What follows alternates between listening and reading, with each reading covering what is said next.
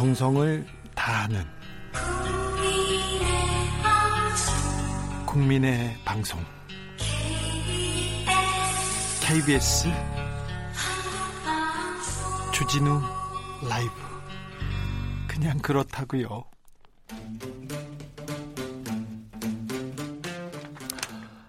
주진우 라이브 2부 시작했습니다. 요즘 뭐하니 이어가겠습니다. 시사, 평론가 오창석 씨 안녕하세요. 네, 안녕하세요. 오창석입니다. 네.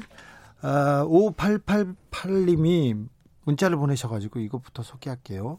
이재용 부회장의 사과문 중에서 자식에게 승계 문제를 아, 이 부분에 대해서 주 기자께서 안일하게 생각하는 거 아닌지 한 번 더 확인해 줄 필요가 있습니다. 이 기회에 한 번 더 말씀드리겠습니다. 저는 제 아이들에게 회사 경영권을 물려주지 않을 생각입니다. 오래전부터 이 마음속에 두고 있었는데 이 뉘앙스 말입니다. 생각입니다와 절대 않겠습니다의 차이가 완전히 다른데 좀 짚어봐 주세요. 그래도 삼성인데 쉽게 포기하지 않을 건데 이 얘기를 했는데 어, 이재용 부회장이 굉장히 지금 젊어요. 음, 네. 그리고 또 건강하시고요. 오래 사실 거예요. 그래서 지금 2, 30년, 3, 40년 뒷 일입니다. 그리고 그때 무슨 일이 있을지 잘 몰라요. 그래서 지금 그 지금 얘기는 그렇게 했는데 어, 세금을 내면서 이렇게 상속을 하고 승계를 하는 건 어려워서 그렇게 얘기했습니다. 7018님, 주 기자님도 은팔찌 차고 구속 경험 있으신가요? 제가 수갑은 초등학교 5학년 때도 차봤고요. 그리고 뭐 기자 생활할 때 오촌 살인 사건, 박근혜 음. 대통령 오촌 살인 사건 그 수사를 제대로 하지 않았다는 의혹을 제기했다가 사전 구성영장이 청구돼 가지고 사업 수갑 차고 유치장까지는 갔는데 제가 유치장까지는 갔는데 겨우겨우 어 탈출해 나왔습니다. 그래서 어 구치소에 가거나 아니면 뭐 수감 수감 그 교도소에 간 경험은 없습니다. 왜 이 질문을 했는지 모르겠습니다. 오창석 평론가님 그거 얘기할게요. 네. 물어볼게. 청년으로 정치에도 생각을 했고 입문도 했었는데 네. 어, 본인 말고 주변에서 네. 같이 활동하던 친구들 잘 알던 분들이 국회에 이렇게 속속 입성 입성하지 않습니까? 예, 예. 그런 친구들 보면 어떤 생각 드세요? 어 정말 고생 많이 하겠구나 그런 생각이 들었어요. 아니 그런 생각 그리고 당을 바꿔야겠구나 아, 네. 눈꼴 시려워서 농담이고 근데 정말 이 지역구 국회의원이 정말 힘든 직업입니다. 예. 주말에는 쉬지 못해요. 주말에 있는 제가 했던 활동만 하면 뭐 주부 글쓰기 대회 조기 축구에 배드민턴회 이렇게 하면 토요일 일요일 다 지나가 버립니다. 거기 가서 뭐 합니까? 보통은 인사드리는 거죠. 저 아니, 여기 왔어요. 이런 아니 거죠. 배드민턴 치고 왔는데 안녕하십니까? 저기 이번에 출마한 누굽니다. 이렇게 인사합니까? 네, 배드민턴 같이 치기도 하고 축구 같이 하기도 하고 네. 축사하기도 하고 막걸리도 네. 같이 먹고요. 예, 그거 사실 축사보다 막걸리 같이 안 마셔주는 걸 더 싫어하시더라고요. 그래요? 네. 술은 잘 하세요? 술은 이제 버틸 만큼은 먹었던 것 같습니다. 아, 그래. 주면 먹어야 됩니까? 보통은 젊은 사람이 술을 거절하면 네. 굉장히 버릇없어 보이, 보, 보시더라고요. 네. 그래서 보통은 다 넙죽넙죽 받아 먹었습니다. 쉽지 않은 일일 텐데 예, 예. 이제 예. 21대 국회가 열립니다. 어, 지금 국회에서는 국회가 열리기도 전에 상임위원장 자리를 두고 정말 기싸움이 치열합니다. 예, 맞습니다. 일단 기본적으로 의석수에 따라서 이제 가져갔습니다. 그것이 이제 관행이었고요. 법률적으로는 상임위원장마다 투표를 통해서 결정하기 때문에 절대적인 다수를 획득하고 있는 정당이 유리하긴 합니다.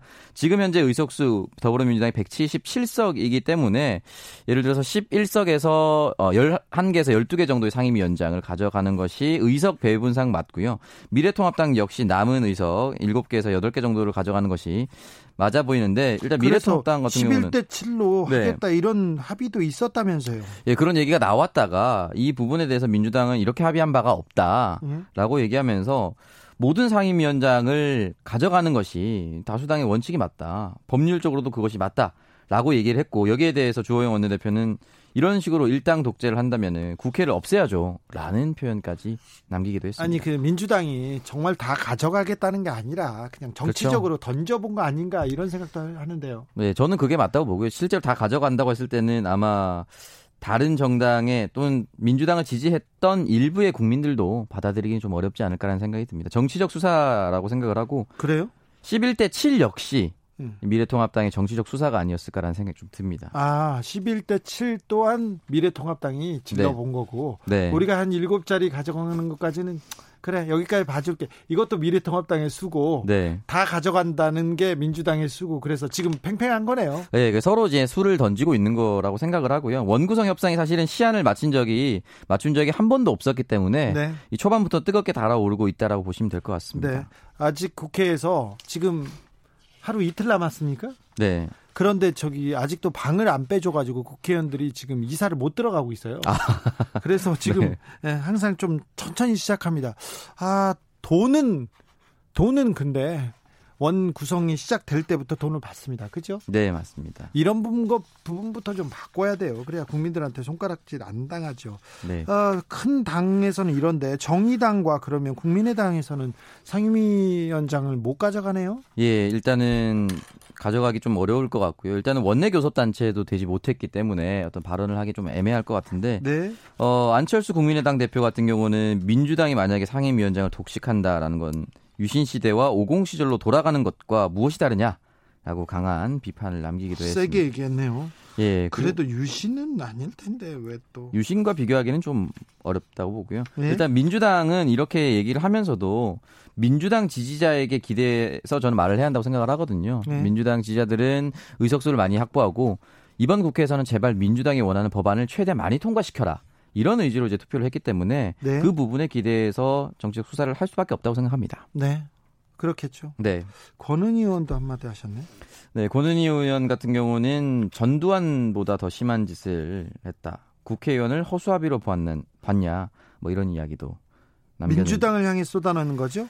예, 전두환 씨를 함부로 비교하는 것이 광주의 딸이라면서 광주의 네. 딸이 전두환보다 더 심한 짓을 했다는 얘기를 아, 네, 참. 좀 이해하기 좀 힘든 네, 발언이죠. 네. 어느니 아까 제가 김하영 씨 얘기를 했었는데 김하영 씨 그 사건 때 네. 수서 경찰서 수사과장이었어요. 네. 수사과장이었는데 국정원 대선 개입 때 그 말씀이신 네, 거죠? 댓글 사건 그때 수사를 열심히 하지는 않았던 것으로 기억하는데 국회의원이 됐습니다. 그래서 광주의 딸이 됐는데 민주당이 전두환보다 더 심한 짓을 했다. 이거는 조금 광주 분들이 조금 노여움을 삶 사기도 할 건데 노여움을 살 수밖에 없겠죠. 그런데 이분 뭐 비례대표 국회의원이고 안철수 국민의당 의원이기 때문에 뭐 음. 그런가 봅니다. 네. 상임위 이야기 이어가 보겠습니다. 그러면 토요일부터 국회가 시작되는데 네. 어떻게 되는 거죠?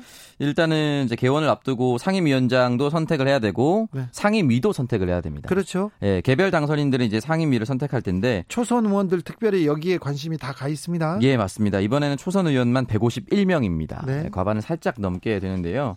일단은 가장 인기 있는 상임위가 늘 그랬듯이 국토교통위원회였습니다. 잘 모르시겠지만 국토교통이 네. 이런데 돈과 꿀이 흐릅니다. 그래서 네. 여기부터 가야 됩니다. 지역구에 돈을 갖다 줘야 되거든요. 네. 그래서 여기에 몰리고 있... 초선 의원도 그래요? 예, 맞습니다. 민주당도 그래요? 민주당도 그렇습니다. 아, 어쩔 수 없나 봐요. 예, 49명이 이제 국토위에 지원을 했다라고 합니다. 민주당만. 그래요. 예, 그리고 30대 초선 의원으로 당선된 장경태 당선인 역시 네. 국토위 희망 의사를 비쳤는데요.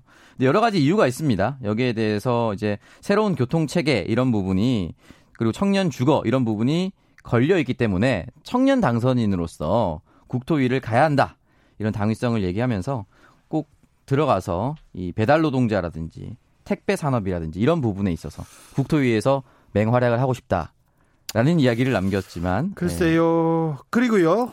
네, 그리고 법사위 같은 경우는 김남국 당선인, 이탄희 당선인 등이 이제 법조인 출신이기 때문에 문재인 정부의 검찰 개혁을 완수하기 위해서라도 법사위를 가고 싶다. 이런 이야기를 남겼죠. 네, 거기 가겠다고 법사위에서 활동하겠다고 국회의원이 되신 분들이기 때문에 네. 아, 그분들은 또 법사위로 가는 게 맞지 않을까 그런 생각도 해봅니다. 그런데 이번에는 민주당에 특별히 법사위를 지목하는 지원하는 그 초선 의원들이 많습니다. 그리고 네. 또 다른 위원회는요? 지금 다른 위원회 중에 지금 코로나19 사태로 인해서 보건복지위가 네. 인기 상임위 반열에 올랐다고 합니다. 아, 그런 이건 지금 그전 국회하고는 좀 다른 상황이네요. 예, 맞습니다. 사뭇 다른 달라진 상황인데 사실 각 정당별로 비례대표 1번이 거의 다 이제 코로나 19 대응에 힘썼던 이제 보건 관련된 당선인들이 많습니다. 그렇기 때문에 이 당선인들은 거의 다 보건 복지를 희망을 했고 서울 강서에서 처음 당선된 강선우 당선인도 복지를 희망했고 미래통합당의 전복민 당선인 역시 시의원 시절에 복지환경위원회에서 일을 했기 때문에 복지위에서 의정 활동을 펼쳐 나가고 싶다 이런 이야기를 남겼습니다. 그런데요, 저는 그런 분들 궁금해요. 체육인 출신, 소방관 출신, 그리고 네. 전문직 출신이지 않습니까? 네. 그분들의 어떻게 상임위를 결정할지 네. 선택할지 일단은 미래통합당에서 비례대표로 당선된 피아니스트 예 김혜지 당선인 네. 김혜지 당선인 같은 경우는 일단 직업의 특성을 살려서 이제 상임위를 선택한 것 같습니다. 어, 자신이 이제 준비한 법안 1호가 장애인 예술과 관련된 법안이다. 예. 고 이야기하면서 문체위 활동을 희망을 했고요. 네, 그리고요. 오영환 당선인이 이제 최초의 소방관 출신 국회의원이지 않습니까? 네. 그래서 행정안전위원회에서 의정 활동을 하고 싶다. 라고 하면서 재난 취약계층을 위한 특별법을 구상 중이다 이런 이야기를 남겼습니다. 네, 그리고 뭐, 뭐 일리가 있는 주장입니다. 네, 맞습니다. 어, 기재위 국방이 여기는 아직 인기가 없죠? 예, 그리고 기재위 같은 경우는 사실은 인기에 비해서 전문 지식이 필요하기 때문에 어, 함부로 이제 그 지망을 하지 않는 편이고요. 국방위 같은 경우는 가장 인기가 없는 상임입니다. 네. 매번 국회 때 그랬고 일단 기본적으로 지역구 관리에 도움이 되지 않는다는 점이 가장 커서 보통은 어 비례대표라든지 힘없는 조선들이 몰리는 경우가 많죠. 근데 국방위 역할도 또 만만치 않고요. 또 국방이 군인들의 의전 있지 않습니까? 상당합니다. 네. 그래서 국방위원들이 어디 지방에 내려가거나 어디 군에 가지 않습니까? 네. 아, 시찰하면 별들이 와서 얼마나 잘하는지 저 깜짝 놀랐습니다. 취재 갈때 네. 제가 그 전방 DMZ 이 부분에 취재가 하는데 취재가 좀 안 돼가지고 제가 국방위원을 한 번 모시고 갔어요. 네. 그때 임종인 음. 변호사라고 임종인 네. 의원이 국방위원이었는데 그분을 데리고 갔습니다. 근데 제가 조금 어, 이그 국회의원한테 막 시키고 지시를 하는 것처럼 보였나 봐요. 아, 네. 그러니까 제가 실세가 온 줄 알고 저한테 얼마나 잘하는지 어, 쓰리스타, 포스타들이 저한테 얼마나 잘하든지 제가 좀 당황했어요. 네. 그렇다고요. 네, 그만큼 어, 뭐 인기는 없는데 굉장히 중요하고 안규백 의원 같은 경우는 국방이 오래 하셨죠. 예. 일단은 남들이 기피하는 상임위를 가야 네. 어, 두각을 나타낼 수가 있다라고 얘기를 하면서 국방위도 국제 문제라든지 남북 관계 등에서 현안이 계속해서 있기 때문에 네. 정말 소중한 상임이다라고 이야기를 남겼습니다. 네, 뭐 옳은 지적입니다. 이분 옳은 말씀 많이 하시는데 말을 좀 더더 더듬습니다. 네. 네, 그리고 이철희 의원 역시나 국방위에서 활동을 했는데 네. 이 분야는 2년 동안 활동을 하면 얼마든지 전문성을 키울 수가 있고 외교 안보 통일 현안을 두루 공부할 수밖에 없는 상임이기 때문에 굉장히 중요하다라고 이야기를 남겼습니다. 그렇죠. 또 특별히 우리나라는 또 북한과 특별한 관계가 있고요. 네. 중국과 그리고 일본, 미국과 이렇게 쌓여 있고 국, 국, 군사적으로 요충지로 또 중요한 역할을 하기 때문에 음. 어, 여기 가서도 좀 어, 조금 우리 의원들이 공부를 열심히 해주셨으면 좋겠습니다. 연구도 열심히 하고요. 또 정보위에서도요. 네, 음, 맞습니다. 네, 아무리 해도 그런데 초선 의원들이 그 상임위 경쟁에서는 좀 불리할 수 있어요. 항상 다른 음. 의원들이 가고 나서 맨 나, 나, 나중에 마지막에 가곤 하죠. 예, 맞습니다. 일단 뭐 국토위 같은 경우는 초선 당선인 중에 과연 몇 명이나 갈 수 있을까 좀 의문이 들긴 하는데요. 일단은 정청래 당선인 같은 경우는 초선들이 가장 잘할 수 있는 곳으로 보내야만 의정 활동을 잘할 수 있기 때문에 오히려 초선을 우선 배정하자. 이렇게 얘기하는 중진 의원들도 있고요. 일리 있는 지적인 것 같습니다. 예. 그 반대로 이제 내가 중진이 되었으니까 내가 원하는 곳으로 가겠다. 이렇게 말하는 의원들도 있습니다. 자, 21대 국회. 네. 아, 이제 마무리합니다. 그런데 20대 국회에서 마지막에 만들어진 법 중에 조금 네. 우리가 눈여겨봐야 될 법. 네. 이 법은 꼭 필요했다. 이런 법이 있습니까? 네, 일단 국회 사무처와 참여연대에서 조사를 했는데 아주 이로운 법 여러 가지를 정했는데 공통적으로 뽑은 법이 세 개입니다. 첫 번째가 유치원 3법입니다. 네. 예, 일단 유치원 보조금을 부당하게 사용하면 반환 명령을 내릴 수가 있고 사립 유치원 역시 모든 회계를 공개하도록 했습니다. 네, 박용진 의원이 좀 큰일을 했습니다. 예, 고생을 많이 했죠. 그리고 근로시간 단축법. 이게 법정 근로시간을 한 주에 최대 52시간으로 정하는 그런 법안이었고요. 예. 그리고 마지막으로 상가 임차인의 권리가 강화된 이 임차인 관련된 법안 역시 굉장히 주요했다라고 이 세 가지 법안이 아주 좋았다라고 이야기가 나왔습니다. 네, 주 52시간 법 그리고 네. 상가 임차인의 권리를 강화하는 법 이 법이 어떤 보수 신문에서는 굉장히 불만이 많은 법이고 돈 있는 부자분들은 좀 음. 싫은 싫은지 모르겠는데 이게 시대가 이렇게 가고 있습니다. 네, 맞습니다. 가고 있어서 그이이 체제로 우리가 가야 됩니다. 조금 어렵더라도 우리가 음. 어, 고통을 분담하면서 뚜벅뚜벅 같이 갔으면 합니다. 여기까지 할까요? 네, 요즘 뭐하니 오창석 평론가와 함께했습니다. 감사합니다. 네, 고맙습니다. 마르아르님 북에서 오신 분들은 어딜 갈까요? 이거 참 걱정이에요. 의문이에요. 네. 이분들에 대한 국정원의 그 검증이 있었을 텐데 네. 국정원 검증을 통해서 뭐 평가가 다 끝났으면 어딜 가도 된- 될 텐데 이거 네. 이 부분 잘했는지 나 좀 의심되네요. 오늘 국정원 계속 얘기합니다. 저만 얘기하겠습니다. 요새 국정원 관련된 기사 본 적 없으시죠? 네, 거의 본 적이 없습니다. 그래가지고 제가 얘기하려고 합니다. 8417님, 170석에 여당이 협치 없이 독재로 간다면 국민의 심판이 반드시 따른다는 것을 명심해야 한다. 네, 명심해야 합니다. 김범조님, 민주당이 다 가지는 것이 국민들이 압도적으로 다수당을 만들어준 뜻입니다. 이렇게 민주당에 힘을 실는 분도 있습니다. 1632님, 다 가져가고 모든 책임지면 간단합니다. 그렇죠. 어, 180석을 가져갔습니다. 네. 이제 일해야 되고요. 책임도 지셔야 됩니다. 정치 피로, 사건 사고로 인한 피로, 고달픈 일상에서 오는 피로. 오늘 시사하셨습니까?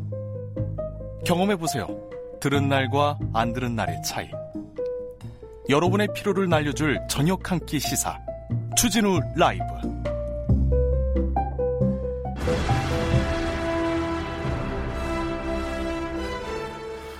21대 국회로 당당히 입성한다. 빛나는 금배지 왼쪽 가슴에 달고 한 걸음 한 걸음 걸어 나간다. 당선증 휘날리며 정의당이 새롭게 태어나겠다. 그 중심축에 장혜영 정의당 혁신위원장이 있습니다. 새로운 정의당 어디로 향해 갈지 어떻게 새롭게 날지 이야기 들어보겠습니다. 총선 전에는 그 후보로 만났는데 오늘 당선자로 만납니다. 안녕하세요. 안녕하세요. 네, 반갑습니다. 네, 반갑습니다. 지난번에 어, 주진우 라이브 나왔을 때가 언제였죠? 어, 전생처럼 멀게 느껴지네요. 그런가요? 네. 그동안 무슨 일이 있었습니까? 그리고 그동안 뭐가 가장 많이 달라졌습니까? 그동안 선거가 끝났고요. 예. 그래서 저는 후보에서 당선인 신분이 됐고, 당선인 신분이 되자마자 뭐가 달라졌죠? 네, 정의당에서는 혁신위원회라고 하는 것이 출범되었고, 네. 거기선 제가 위원장을 맡게 되었습니다. 아이고 소녀가장이 됐네. 의원, 의원도 됐는데, 그죠? 그렇게 말씀하시는 분들 많이 계세요. 네. 자, 어디부터 달라지고 싶습니까? 어, 무엇부터 바꾸고 싶습니까? 정의당. 정의당 어, 가치 빼고는 다 바꿔야 된다라고 네. 하는 것이 혁신위원회가 가지고 있는 어떤 어, 책임감의 무게라고 생각하고 있죠. 네. 같이 빼고 다 바꾼다. 어떻게 바꿀 거예요? 어, 근데 이제 저희가 혁신위원회라고 하는 게, 네. 어, 약 100일짜리 위원회예요. 네. 그래서 그 100일 안에 정의당의 모든 것을 같이 빼고 다 바꾸겠다, 이런 것은 아니고, 네. 이제 그 이후에 계속 상시적으로 이어질 어떤 혁신의 원동력을 만드는 그런 이제 역할을 자임하게 되어서, 어, 혁신의 틀거리를 짜는 역할이라고 말씀드릴 수 있을 것 같아요. 일단 그 다른 당 같으면 비대위라는 게 꾸려져요. 맞아요. 그렇죠. 근데 여기는 정의당 일단 혁신입니다. 맞습니다. 아 그리고 어 주로 선수들이 능수능란한 선수들이 와서 선수라고 하면 경험이 많은 정치 경험이 많은 사람들이 와서 아니면 당 내에서 그런 사람들이 만들어 가지고 이렇게 바깥에 보여주기 식으로 이렇게 몇 가지 바꿉니다. 네. 그럴 가능성이 큰데 정의당은 다른 길로 갑니다. 네. 어 청년이 혁신을 그 책임지는 자리에 올라갑니다. 네, 자, 맞습니다. 어, 대표는 심상정 대표는 뭐 8월에 물러나기로 했으니 그리고 지금 뒤로 좀 물러난 상태고요. 그리고 장혜영이 나섰습니다. 어, 어떻게 하실 거예요? 사실 저 혼자 하는 건 아니고요. 예. 그러니까 이게 팀이라고 하는 거를 기억해 주셨으면 좋겠다는 말씀은 드리고 싶어요. 예. 그래서 이게 여성이 맡았다, 청년이 맡았다, 이제 어 세- 상대적으로 뉴페이스가 맡았다. 다 맞는 말씀이지만 이제 약 13명 정도의 혁신 위원회로 굴러가고 있기 때문에 이제 저는 아주 근본적인 질문을 탁탁 던지는 역할에 가까울 것이고 네. 그 이제 질문이 그냥 단순히 질문으로 남는 게 아니라 정말 당의 뿌리까지 들어가 가지고 그 질문에 치열한 토론을 만드는 이제 그런 역할들은 또 오랫동안 함께 계셨던 어, 분들이 하, 뒷받침해 주시겠다고 또 약속을 하셨죠. 네, 국회 주변에서 여러 사람을 만나는데 정의당 분들 만날 때마다 처진 어깨를 볼 수 있습니다. 아. 패배로 패배로 느끼는 것 같습니다. 이번 총선을 네. 분위, 분위기가 가라앉았는데 네. 이 분위기는 어떻게 반전시키겠다는 계산이 있습니까?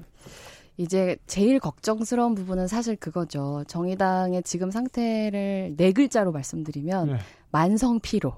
만성 피로. 라고 말씀드릴 수 있을 것 같아요. 그러니까 네. 똑같은 사람도 좀 이제 쉬면서 이제 영양분도 섭취하고 그러면서 나가면 힘든 일을 해도 하루하루 할 수 있잖아요. 네. 근데 그게 아니라 만성 피로가 누적돼 있는 상태니까 뭐든지 미래지향적으로 생각하기 좀 어려운 상태라는 느낌은 들어요. 네. 그렇기 때문에 더더욱 이제 청년들의 역할이 중요하다고 생각하는데 관점을 미래지향적으로 설정하는 것에서 시작인 것 같아요. 어, 정의당 하면 청년, 정의, 뭐 진보 이런 걸 생각하는 분들이 많은데 만성 피로라. 맞아요. 네. 네. 정의당이 좀 지쳤어요. 네, 맞아요. 그래서 되게 섬세하게 이끌고 가야 된다는 책임감을 엄청나게 느끼고 있습니다. 네. 다큐멘터리 감독이셨어요. 그 다큐멘터리 찍, 찍을 때 시나리오를 쓰고 어떻게 이 장면을 구성하겠다 이런 걸 머릿속에 먼저 계산하잖아요. 어, 그런 연출 스타일도 있긴 한데 저는 약간 달라요. 어떤 연출 어, 스타일입니까? 인생을 잘 살고 잘 음. 살면 좋은 영화가 나오고 잘 못 살면 잘 못 사는 영화가 나온다고 생각하고 꼭 그렇지만은. 안 한 것 같아. 근데 저의 이 작품의 경우는 그랬어요. 아 그래요? 네네. 아 저도 다큐멘터리 영화를 하나 만들었는데 어, 아이, 뭐- 갑자기 그 말 나 동의하고 싶지 않아. 아니 뭐 여러 작품이 있으니까요. 네, 예. 네 네. 아, 자 국회의원이 되고 지금 방 이사 갔습니까? 아직이요. 어 누가 제가 그 심 대표님 계시던 방으로 가요. 네. 그래서 방 빼시기 전엔 못 들어가서. 근데 심상정 대표가 아직 이사를 안 가셨구나. 네, 또 그분이 가셔야 되는 방이 안 비어가지고. 네. 국회가 내일 모레 개원하는데 네. 국회의원들 전직 국회의원들이 방을 안 빼주는 거 좀 신기하죠? 뭐 그래도 어쨌든 20대 국회 아직 임기가 끝나진 않았으니까요. 네. 아무튼 국회의원 당선인이 되셨어요. 네. 어, 뭐가 제일 신기합니까? 누구 보고 가장 신기했습니까? 신기하다. 네. 신기하다는 느낌은 별로 없는 것 같아요. 어저께 총리 공간에서 만찬을 했는데 네. 그때는 좀 신기했던 것 같아요. 아, 총리 총리 공간에 가보고 아 이런 네. 데도 가보고 이제 총리 공간은 그 전에도 한 번 이제 3.1운동 100주년 기념위원회 위원이어서 네. 가본 적이 있는데 이제 총리하고 셀카를 찍으면서 아 뭐가 좀 달라지긴 했구나 그 생각은 했죠. 그렇죠. 많이 달라지지 않으셨어요? 그 총선 치- 전과 후가? 어, 꼭 그렇지는 않은 것 같아요. 그냥 비슷하게 바쁘게 지내고 있어서 네. 아직 뭔가 실감하기에는 이사 들어가면 조금 달라질까 싶긴 하네요. 그럴까요? 3000님입니다. 문자인데요. 네. 정의당의 살 길은 불의를 보고 바른 말을 할 수 있어야 합니다. 정용수님은 바른 현실에 눈은 이상을 보는 거다 이런 얘기도 해주셨습니다. 어, 무슨 질문을 하라고 이렇게 문자를 보내셨는지 좀 짐작이 갑니다. 그 얘기 물어보겠습니다. 윤미향 당선인에 대한 정의당의 생각은 어떻습니까? 2차 이용수 할머니의 2차 기자회견 보고 어떤 생각이 들던가요? 저는 되게 참담한 마음이 들었어요. 그러니까 어쨌든 우리가 이 일본 일제를 둘러싸고 여러 가지 과거사 문제가 있지만 그 중에 하나가 이 일본군 인- 일본군 강제 위안부 이 문제가 있잖아요. 네. 근데 이걸 가지고 이렇게 30여 년 이상을 이제 당사자와 또 활동가들이 열심히 해왔음에도 불구하고 그 기자회견에서 할머님께서 아직 해결되지 않았다라고 말씀하셨던 게 사실은 너무나 어, 가장 가슴 아팠죠. 그건 현실이잖아요. 그렇게 어, 정의당- 말씀하시는 건 너무 네, 정의당도 열심히 그 동참해서 싸웠어요. 그래도 그런데- 결과가 안 났으면 네. 네. 그건 결과가 안 난 거죠. 근데 결과가 안 났잖아요. 네. 그 안타까운데 정의당이 윤미향 그 당선인과 함께 함께 위안부 피해자 할머니들을 위해서 가장 그 열심히 활동했던 당이기도 합니다. 네. 근데 윤미향 당선인에 대해서는 어떤 입장입니까? 어, 사실 이 문제를 둘러싸고 되게 여러 가지가 중첩되어 있잖아요. 문제의식들이. 근데 네. 당선인에 대해서는 먼저 이제 민주당에서 좀 책임 있는 모습을 정치적으로 보여주셔야 되고 그건 당선인께서도 마찬가지지 않으실까라는 생각이 많이 들어요. 책임 있는 자세라면? 네, 그러니까 이게 어쨌든 이 여러 가지가 같이 있는 건데 이 문제를 해결하는 데 있어서 이제 윤 당선인의 거취 문제하고 예. 그리고 이 30여 년을 넘도록 질질 끌면서 계속 해결이 안 됐었던 이 문제를 분리해서 보는 거는 일단 맞는 것 같고요. 예. 어쨌든 여러 가지로 국민적으로 너무나 이 문제에 대해서 분노하고 계신 국민들께서도 많이 계시고 네. 그런데 이 문제에 대해서 누구보다도 책임이 큰 민주당 에서는 오직 그냥 검찰의 입만 바라보고 있고 당선인께서는 아무 말씀도 없으시고 이런 부분에 대해서 저희는 굉장히 실망스럽죠. 윤미향 당선인이 내일 기자회견을 가져서 입장을 밝힐 예정인데 네. 음, 언론이 너무 많은 근거 없는 의혹을 제기하기 때문에 네. 지금 나서서 얘기하면 그게 또 논란을 키울 뿐이다. 그런 입장이어서 지금 입을 닫고 있다. 이런 게 윤미향 당선인의 생각인데 그 부분에 대해서 납득이나 이해가 되지 않는다고 생각하시는 건가요? 그렇게 윤미향 당선인께서 말씀하셨나요? 아니 그 입장이에요. 민주당은. 어, 그렇게 얘기하는 건 전 되게 무책임한 태도라는 생각이 드네요. 그래요? 네. 내일 얘기할 텐데. 그러니까 내일 얘기를 하시는 걸 저도 어떻게 얘기를 하실지를 궁금해하고 있죠. 네. 네. 어, 저기 말 한마디 한마디가 굉장히 조심스러워지죠. 요즘 요즘 그렇죠. 네. 아, 그렇죠. 그 네. 조심스러워야 되는 게 맞고 네. 무거운 책임이 있어서. 그렇죠. 네. 아, 이- 어쨌든 네. 네. 1156님이 정의당의 문제는 자, 주도자가 되지 못한다는 겁니다. 다른 당의 일에 양비만 하는 역할에서 벗어나 주세요. 주도자가 되어 주세요. 이런 얘기를 하십니다. 좀 어떻게 생각하시는지요? 네. 어, 뼈아픈 지적이라고 네. 생각하고요. 그러고자 합니다. 정의당이 이슈를 작지만 강한 정당이었고 이슈를 주도하는 정당이었어요. 네. 얼마 전까지 그리고 정의당이 말하면 민주당도 따라오고 그리고 어쩔 수 없이 미래통합당도 그 끌려오는 그런 법안들이 많았습니다. 네. 근데 최근에는 그렇지 않다는 느낌을 갖는 분들이 많은 것 같습니다. 그죠? 네, 맞아요. 네. 그렇겠죠. 네. 그렇기 때문에 그 결과가 선거를 통해서 되게 뼈아프게 드러났다는 생각이 들고 이제 혁신에 있어서의 원칙도 마찬가지라는 생각이 드는데 결국은 정의당이 대한민국 정치에 왜 존재해야 하는가라고 하는 것은 특히나 이런 21대 국회 모습에 있어서 어떠, 어떻게 정말 야당의 역할을 제대로 수행해낼 것인가 그 존재 가치를 다시 보여드려야 된다 거기서 시작해야 한다고 생각하고 있어요. 네. 그 전에는 노회찬도 있었고, 아, 유시민도 있었고, 진중건도 있고, 그리고 심상정도 있었습니다. 그런데 네. 지금은 아무도 없고요. 심상정 대표는 뒤로 물러서겠다고 하는 입장입니다. 근데 정의당에 그분들 말고 사람 많잖아요. 네. 정의당이 보여주는 21대 국회는 어떤 모습일까요? 정의당이 보여주는 21대 국회는 사실 post 코로나라고 얘기하는데 아직 post가 아니라 코로나 ING 상태이잖아요. 네. 거기에서의 불평등을 어떻게 해결해 나갈 거냐, 그리고 기후 문제에 있어서 어떻게 선도적으로 정말 우리가 어, 실천의 방향성을 제시해 나갈 수 있을 거냐, 네. 이거를 성공할 수 있는지 없는지 이걸 반드시 해내겠다라고 네. 하는 게 정의당이 21대 국회에 어, 가져가고 싶은 모습이에요. 21대 국회. 네. 지금 코로나 시대에 정의당의 역할이 더 절실한데 사실 그렇잖아요. IMF 때도 그랬고 여러 가지 어떤 세계적인 커다란 재난들이 있고 나서 우리가 원하는 거는 그걸 위기를 기회로 바꿔서 더 평등해지는 거지만 지금까지 역사적으로 봤을 때는 훨씬 더 불평등이 심각해졌잖아요. 더 어려워지기만 했죠. 네, 그래서 그렇지 않도록 정말 강력하게 지금 당장 가장 불평등한 사람 곁에서 목소리 낼 수 있는 정당으로 다시금 체질을 네 어, 확보하는 거 그게 가장 큰 일이죠. 알겠습니다. 더 큰 목소리 내주십시오. 감사합니다. 더 열심히 뛰어주십시오. 네, 지금까지 정의당의 장혜영 혁신위원장이었습니다. 감사합니다. 감사합니다. 테이크아웃 시사 나왔습니다. 오늘도 하나 챙겨가세요. 주진우 라이브.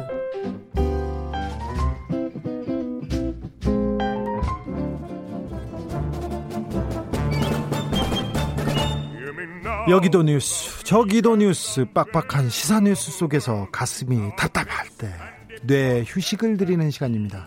한 주에 한 권 맛있는 책을 만난다. 책의 맛. 김갑수 평론가님 어서 오십시오. 네, 안녕하세요. 네, 정선태 교수님 어서 오세요. 네, 안녕하세요. 네, 이주만입니다. 잘 지내셨는지요? 음. 네, 우리 어떻게 지내셨어요? 미드 브레이킹 배드만은 절대 보지 마세요. 왜요? 불행해져. 그런 거 아무것도 못해. 너무 재밌어갖고. 그래요? 전 중, 중간에 보다가 못 보겠던데요. 사람마다 다르겠죠. 네, 근데 아, 거기에 빠졌다는 분들 많습니다. 네. 아니 아, 뭐 세상이 어떻게 돌아가는지 모르겠어. 그거 쳐다보고 앉았어. 너무 재밌어서요. 네. 아, 네, 좀 약간 약간 의외입니다. 네. 교수님은요? 저는 이 드라마에 빠지는 사람들을 잘 이해를 못해요. 음, 음. 저 저도 조금 그런 편이에요. 네, 전 햇살하고 노느라고 햇살. 네, 바빴습니다. 요새 공기가 좋죠. 아, 대단합니다. 비가 오는 날은 하, 그 다음 날 공기가 하늘이 예쁘 예, 음, 예쁠게 음. 기대가 될 정도로 요새는 공기와 기 좋습니다. 공기질이. 저절로 막 깊은 호흡을 하게 돼요. 네. 어. 요즘은 정말 음. 바깥에 산책해야 되는 그런 시간들인 것 같아요. 네, 맞습니다. 네. 그리고 저는 이제 강아지 때문에 매일 1시, 새벽 1시 정도에 한강가에 있단 말이에요. 아, 그래요? 네, 뭐 예외가 없어요. 언제나 있는데. 강아지는 아니고 강아지 좀 크더라고요. 네, 좀 크죠. 네. 근데 요즘 날씨가 아주 묘하게 쾌적한 게요. 한밤에 썬득합니다. 예. 맞아요. 어, 이렇게 후끈한 게 아니라 음. 약간 춥다 하는 느낌이 날 정도로 썬득한데 특히나 이게 강바람하고 같이 쓰니까 아, 아주 그때 그 쾌적한 기분은 말할 것도 없죠. 맞습니다. 네. 음. 제가 그럴 리는 없겠지만 뉴스 그 보도 본부장이나 책임자가 된다면 공기의 질과 날씨를 잘 좀 분석해 가지고 첫 번째 뉴스로 오늘은 하늘이 예쁘니 산책을 꼭 하세요 이런 얘기를 하겠어요. 근데 네. 근데 만약에 산책을 한다면 거, 걸어야 된다면 지금이 가장 좋을 때인 것 같습니다. 네. 그죠? 제가 제대로 이 5월을 에, 즐기고 있는 것 같습니다. 네. 어, 미드도 좋고요. 드라마도 좋은데 좀 걸으십시오. 자, 우리가 책 얘기 하기 전에 좀 걷자는 얘기 했습니다. 오늘의 책은 뭡니까? 네, 오늘은 마리오 바르가스 요사의 장편 소설 판탈레온과 특별 봉사대. 네.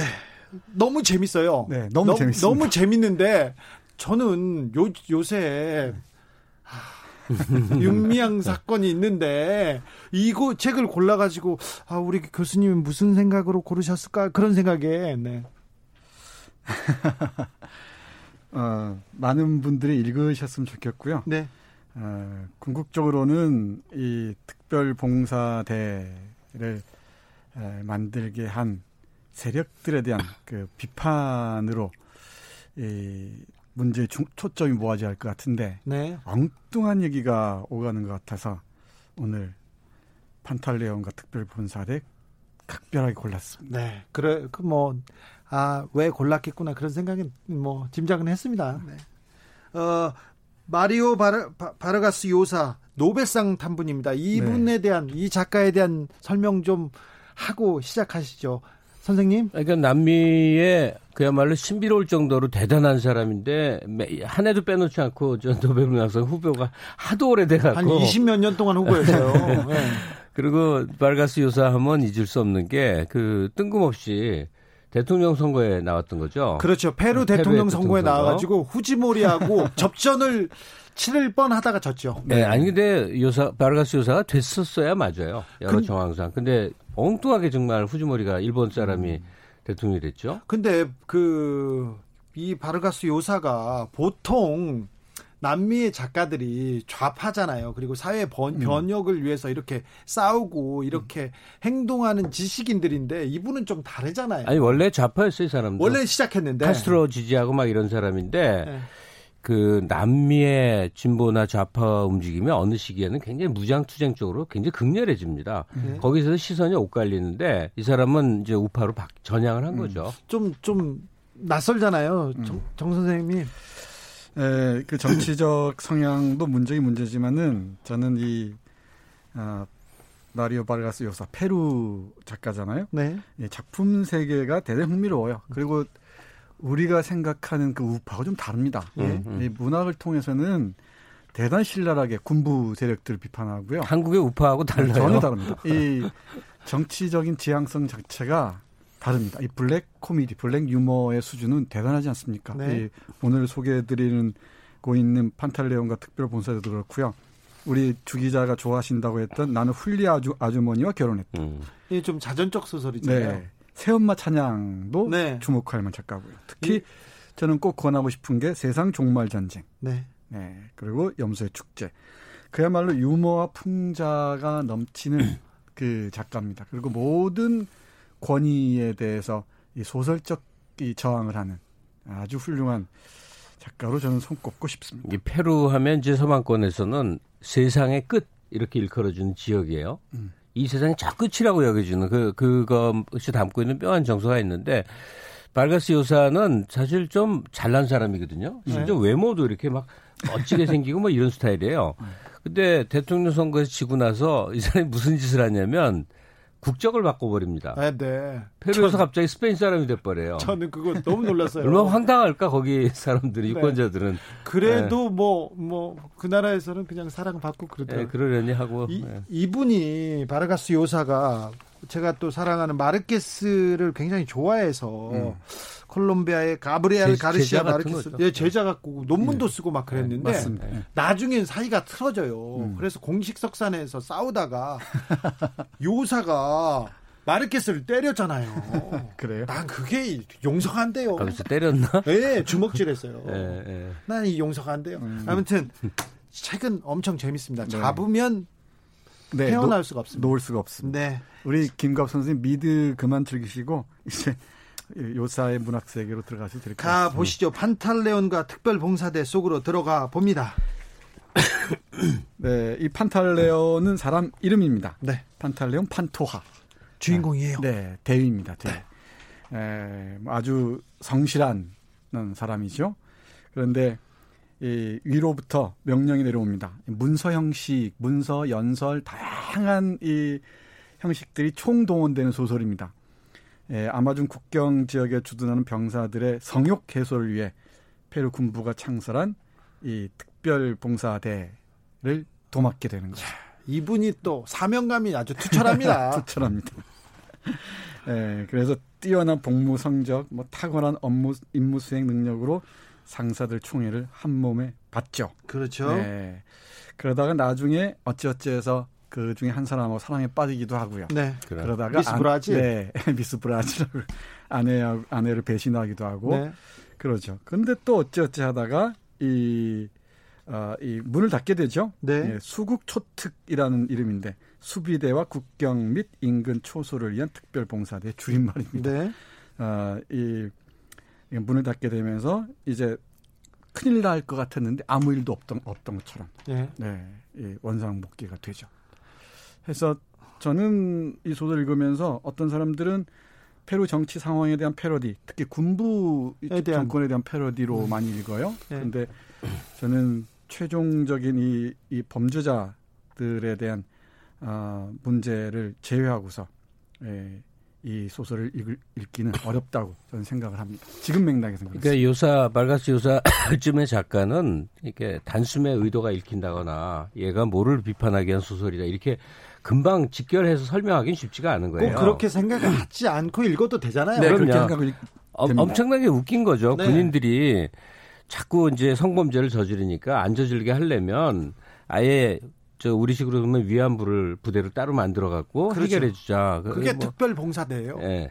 근데 그, 그 명령을 받은 사람은 완전히 범생이의 범생이. 네. 일생 동안 일태락은 한 번도 안 해본 사람이 이 중위에서 대위로 진급하면서 맡은 첫 사명이에요. 투철한 사명감으로 특별 예. 봉사대를. 그러니까 유난히 열심히 사는 사람이니까 그렇죠. 그런 일도 열심히 하는 거라. 네. 그러니까 온 마을 사람들도 이 사람은 정체를 감춰야만 안 됐고 심지어 네. 가족들도 전혀 모르거든요. 네, 민간인처럼 살아가시죠. 네. 특별 임무를 하고 네. 있으니까요.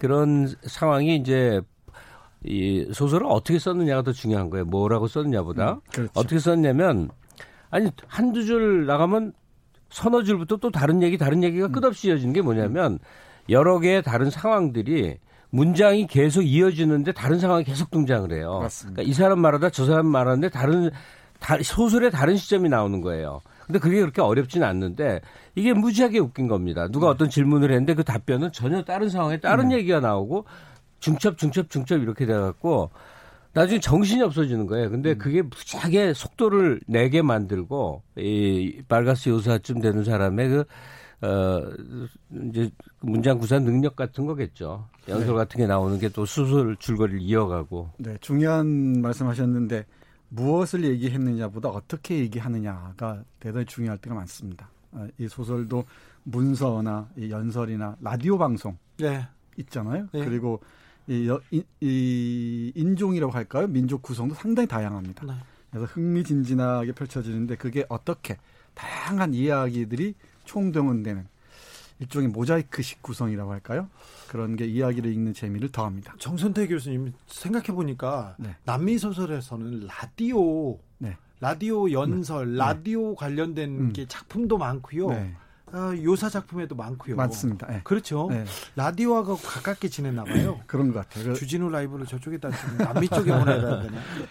라디오 방송국이 저항 운동 세력들이 방송국을 아예 세운대잖아요. 네. 옛날 군부 적재 네. 심할 때. 네. 네. 우리처럼 음, 모든 이 IT망이 깔려 있는 게 아닐 테니까. 예, 예. 예전엔 또, 또, 더 네. 그랬으니까요. 근데 라디오가 갖는 그 뭐랄까요? 매력 같은 게 분명히 있는 것 같아요. 그러니까 시 읽을 때 시를 회화로 그림으로 그려놓으면은 좀 상상을 방해하지 않습니까? 그것처럼 음성으로만 들을 때 그 어떤 상상력의 진폭이 더 커지지 않나 싶기도 합니다. 네. 어, 누구를 만나서 음. 인터뷰할 때도 음. 녹음기를 켜놓은 거하고요. 그 카메라를 켜놓은 거하고 음. 확실히 다르거든요. 음. 그 깊이가 그 라디오 그 목소리만 담은 걸 못 따라가거든요. 네. 어, 저기 질문이 있습니다. 춘희님이 이런 질문했는데요. 특별 봉사대가 정말로 있었나요? 이런 질문이 있었습니다. 아, 이게 소설이에요. 그 전에 역사책에는 없었나요? 글쎄요, 잘 모르겠습니다. 네. 네. 난그님 아, 교수님 모르는 것도 있어요? 왜 이러십니까? 아, 놀랬네요. 난그님이 요사스런 책인가 봄 그렇습니다. 요사스런 책인데 엄청 재밌고요. 거기에 또 많은 게 숨겨 있습니다. 네, 맞습니다. 그 그야말로 해석의 가능성이 무궁무진합니다. 네. 어, 그만큼 비유가 풍부하고요. 그리고 일단 재밌다는 거고 이 유머와 풍자의 수준이 다릅니다. 이 정말 요사스럽습니다. 지금 아마 작가 이름이 요사니까 네, 거기서 이제 음, 그렇게 한 모양이에요. 네. 여기 예를 들면 이런 구절들이 있습니다. 갑자기 쭉 그 명령이 쭉 내려오다가 예? 이 특별 봉사대 창가라는 게 있습니다. 네. 어, 항상 봉사하고 봉사하며 또 봉사하세. 네. 조국의 육군에게 항상 봉사하고 봉사하며 또 봉사하세. 네. 자부심을 갖고 성심성의껏 봉사하세. 이게 쭉 나옵니다. 쭉 나오는데 이런 게 대단히 우습잖아요. 네. 우스운데 그 안에 있는 비애들. 네. 어, 이 비애들까지 우리는 다 끌어안아야 비로소 이 소설을 읽을 수가 있는 거죠. 주인공이 진지해가지고 너무 네. 웃겨요. 네, 너무 그리고 웃깁니다. 자기가 좋아하던 그러니까 창녀들을 네. 이 봉사대 봉사 단원으로 이렇게 이 채용해서 이렇게 시킵니다. 그러다가 자기가 좋아하는 여자가 생겼는데 둘이 사랑하다가 죽어요 미스 네. 브라질이. 그런데 그 나중에 글을 써가지고 시를 써가지고 이렇게 읽어주는 그런 음. 장면 보면 이분은 진심으로 너무 진지해서 막 웃겨요. 네, 그 뭐, 얘기 나온 김에 우리 판탈론 어, 판탈론 판토아 데이가 쓴 송덕문 한번 보시겠습니까? 네. 네 일부만 우리 김갑 선생님 읽으셔야 좋을 것 같은데 음, 네, 눈이 안 보이시니까 제가 보겠습니다. 당신은 이 의무를 수행하다 세상을 떠난 불행한 순교자이며 몇몇 남자들의 비열하고 천한 행동의 희생자입니다. 술이라는 악마와 음탕함이라는 가장 천한 본능과 가장 악마적인 광신의 사주를 받아 그 비겁한 자들은 나우타 근교에, 근교에 위치한 코카마 족장 협곡의 자리를 잡고서 야비한 속임수와 비열한 거짓말로 우리의 수성선 이부호의 해적처럼 승선했습니다. 시적 표현으로 네, 네 송동문을 네. 씁니다. 자꾸 희덕거리면서 웃으면서 읽는데 사실 에, 여러분들 재밌게 읽으시라고 어, 접근하시라고 얘기하는 것이지 네. 그렇지가 않습니다. 그러니까 우스꽝스러운 것을 배, 배가시키는 요인들이 많이 있는데 음. 저는 여기서 이 소설 전개에서 제일 우스꽝스러웠던 존재 중에 하나가 장군들입니다. 장군들입니다. 네. 네. 이런 부대를 설치하게끔 명령을 하고 네. 거기에 대해서 약간 의견들이 엇갈리잖아요. 그리고 이제 이 판토아 대위를 이쪽으로 이제 몰아가게끔 막 네. 명령을 하고 하는 사람들이 굉장히 좀 비열하고요. 어, 뭐 무슨 뭐, 무슨 이상한 드라마 속의 인물들 같아요. 무슨 바보 같기도 하고 네. 되게 웃깁니다. 우리나라 네. 군부하고 묘하게 또 겹쳐요 또. 네, 닮았습니다. 네. 별단 사람들 우리 이, 이, 이, 여기서 얘기하는 그 구절을 보면은 대단히 기회주의적이고요. 네. 모든 그 못된 일들 부하들에게 미루고. 아 그리고 정당화하지 않습니까? 네, 이런 합리화하고. 예, 이런 그 위안부 부대 창설도 이제 평소를 위한 거니까 아무 문제 없다고 이제 우기는 네. 거죠. 아마 정선태 교수가 이런 이 책을 선택한 배경 중에 하나는 그 우리가 지금 현재 사회적으로 굉장히 음, 홍역을 네. 겪고 있는 위안부 문제에 대한 좀 다채로운 생각의 여지를 주자, 주려고 하는 게 아닐까 그런 생각을 네. 해봤어요.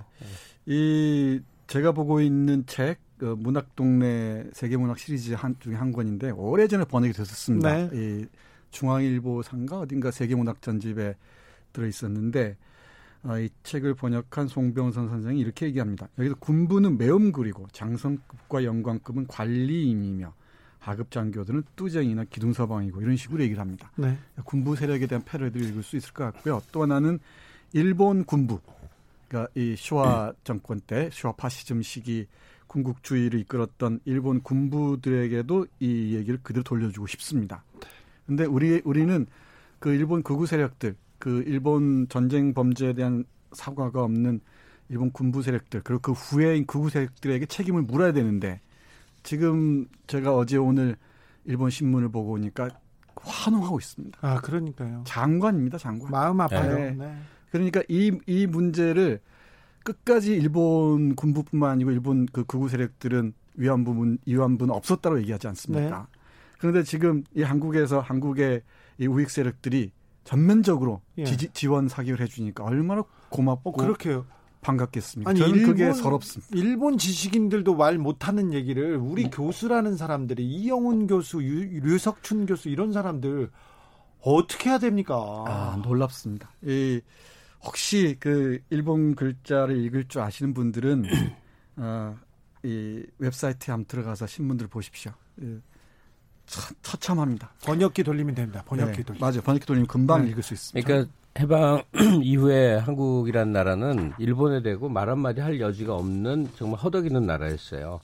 그러다 한 30여 년 전부터 숨어있던 이제 위안부 정신대 징용 같은 분들이 목소리를 내기 시작하면서 그 과정에 정대협이 기반이 돼갖고 이 모든 일이 가능해졌단 말이에요. 그러면 지금 이용수 할머니가 윤미향 씨랑 뭐가 틀어졌는지 모르겠으나 이 개인적 다툼이 있다 하더라도 지나온 30여 년 동안의 그 혁혁한 활동과 성과가 이거로 인해서 지금 이 내부 분열로 인해서 다 부정된다면 정말 우리는 우리가 키워왔던 현대사의 여러 가지 빛나는 업적들이 다 무시되는 건데 이상한 방향으로 가고 있어요. 네. 그또 하나 제가 말씀드리고 싶은 건 이런 어, 책임을 물을 때 늘 중심이 있어야 하는데 우리는 어, 국가가 그 책임을 외면해 왔죠 오랫동안 어렵게 어렵게 이 정대협부터 지금 정의연까지 여러 시민 단체에서 그 문제를 계속 파고 들었고요. 국가가 안 하고 못한 일을 그렇죠. 정대협 사람들이 해왔죠. 대신 나서서 음. 해결하고 싸워주고 여기까지 끌어온 건데. 그리고 국제적인 네. 문제로 알리고 반인도 범죄로 알리고 하는 과정들을 이렇게 쭉 수행해 왔는데 그 삶들을 지금은 완전히 무시해 버리고 몇몇 확인되지 않은 사실로 그 삶 전체를 부정해 버린다는 건 저는 이건 범죄라고 생각합니다. 예. 그래서 여러 가지 참 만감이 교차합니다. 예. 일본의 우익 세력들의 이 환호를 보면서 아, 이래저래 마음이 네. 착해집니다. 가슴이 아팠습니다. 오늘은 페루의 작가 마리오 바르가스 요사의 판탈레온과 특별봉사대 함께했습니다. 다음 주 책 혹시 정하셨어요? 어, 시집 한 권 하겠습니다. 아 시집이요? 네. 아 좋습니다. 봄에는 봄밤에는 시죠. 네. 네. 어떤 아직 말씀 안 드리겠습니다. 네. 어, 저희가 다음 방송에서 말씀드리겠습니다. 오늘 감사, 감사했습니다. 김갑수 평론가님, 그리고 정선태 교수님, 감사합니다. 네, 네 고맙습니다. 고맙습니다. 어, 정선태 선생님 추천곡으로 오늘 막을 내리겠습니다. 언니네 이발관의 알리바이 들으면서 주진우 라이브 마무리하겠습니다. 8170님, 친일파 국립묘지를 별도로 만들어, 만들어 주세요. 아, 그래야 되나요? 아, 친일파들이 돈이 많기 때문에 그분들 재산을 조금만 한수하면 쉽게 만들 수 있을 텐데 그런 생각도 해봅니다. 아, 지금까지 주진우였습니다.